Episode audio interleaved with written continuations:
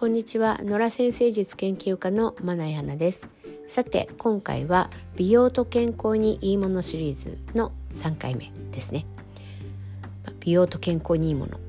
いかがでしょうかね？何かあのご自身の美容法とか健康法とか終わりでしょうかね？でもしいまいちよくわからないなと何をやってみてもいまいちだなと思われる方がいらっしゃったら是非、まあ、このシリーズをね参考にしていただきたいなと思いますね。身体に関することは、まあ、第一ハウスの第一ハウスでわかるのでこの第一ハウスの始まりこれをまあ特別アセンダントという名前がついてるんですがこのアセンダントの星座が何なのかと。これによって、まあ、美容や健康にいいものがわかる。ということですね。でこのアセンダント第一ハウスの始まりが何の星座なのかというのはホロスコープを作ってみないとわからない。なので是非出生時間を調べてホロスコープを作ってみていただきたいなと思いますね。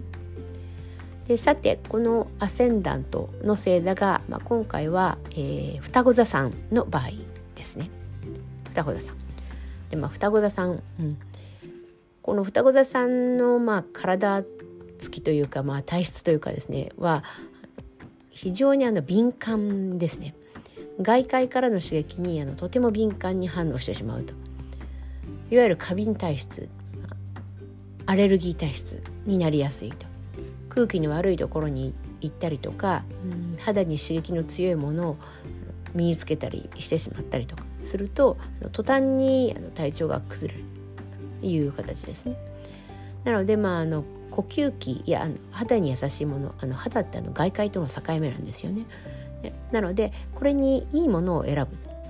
ことがまず一つその双子座さんの健康にとっては良いということです。でまあ、そんな双子座さんの体にいいもの、まあ、食べ物でいうと、まあ、繊維質の多い野菜だと言われています。例えばのセロリとかアスパラとかそういうものですね。まあ、なんとなく偏見なんですけどもちょっとこう、色の薄い感じのあの繊維質の多いものですね。なんかこうごぼうじゃないみたいな 感じですね。そういうのがあの双子さんにとっては大切と。でこれに対してあの気をつけた方がいいだろうなと思うのはタバコ。最近吸う人も少なくなってきましたけどもタバコ。要するにこれは呼吸器にとって、まあ、重大な影響がある。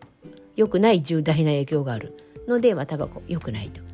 あともう一つがあの辛い食べ物ですね。あのちょっとピリ辛くらいならいいんですけどいわゆるの激辛と言われるようなものはあ双子座さんにとっては刺激が強すぎるのでこれは避けた方がいいだろうな思いますね。なんで、えー、それをまあ加えてあ考えてみるとですね食べ物として双子座さんに向いてるのは多分青汁とか